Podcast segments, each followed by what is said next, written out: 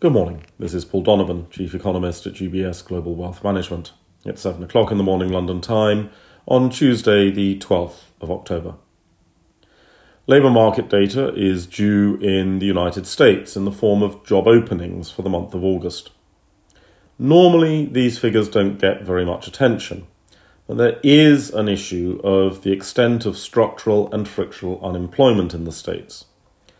Job vacancies alongside a low labour force participation rate might reflect the fact that the people who want to work are in the wrong geographic area or the wrong economic sector to fill the job openings.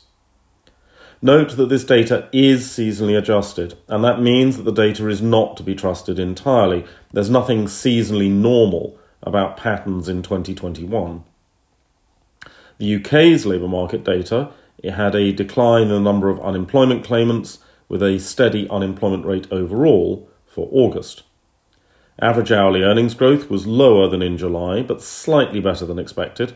Overall, the report shows an improving labour market, which is broadly in line with investors' forecasts. The data being for August predates the ending of the government's furlough scheme in September. Elsewhere in the UK, the September British Retail Consortium measure of same store retail sales fell.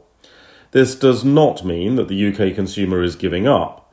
The figure is for the value of goods sold, and the UK has deflation in the price of things sold in stores at the moment. The data is also for stores and doesn't include things like entertainment and meals out as a general rule.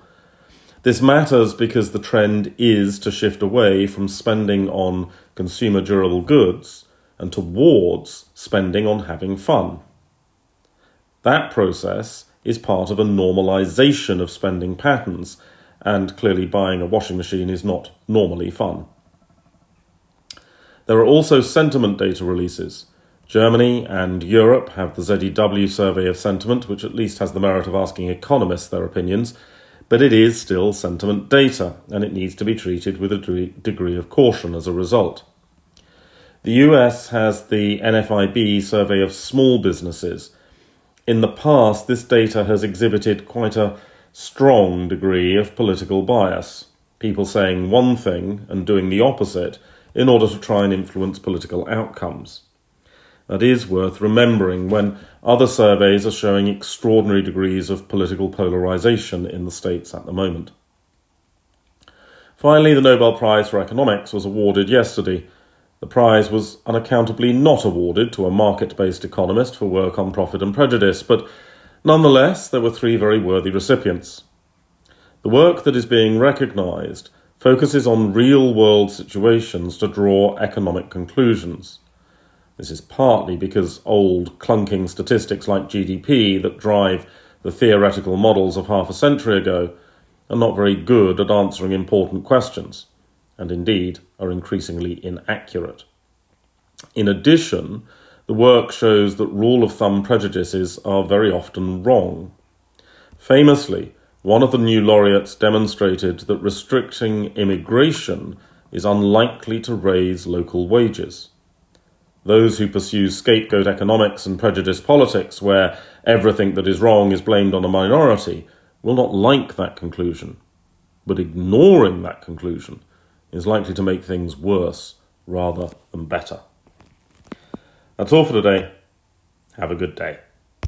UBS Chief Investment Office's investment views are prepared and published by the global wealth management business of UBS AG or its affiliate, UBS. This material has no regard to the specific investment objectives, financial situation, or particular needs of any specific recipient and is published for informational purposes only. As a firm providing wealth management services to clients globally, UBS AG and its subsidiaries offer both investment advisory services and brokerage services. Investment advisory services and brokerage services are separate and distinct, differ in material ways, and are governed by different laws and separate arrangements. In the USA, UBS Financial Services Inc. is a subsidiary of UBS AG and a member of FINRA SIPC. For information, please visit our website at ubs.com forward slash working with us. For a full legal disclaimer applicable to the independent investment views produced by UBS, please visit our website at ubs.com forward slash CIO disclaimer.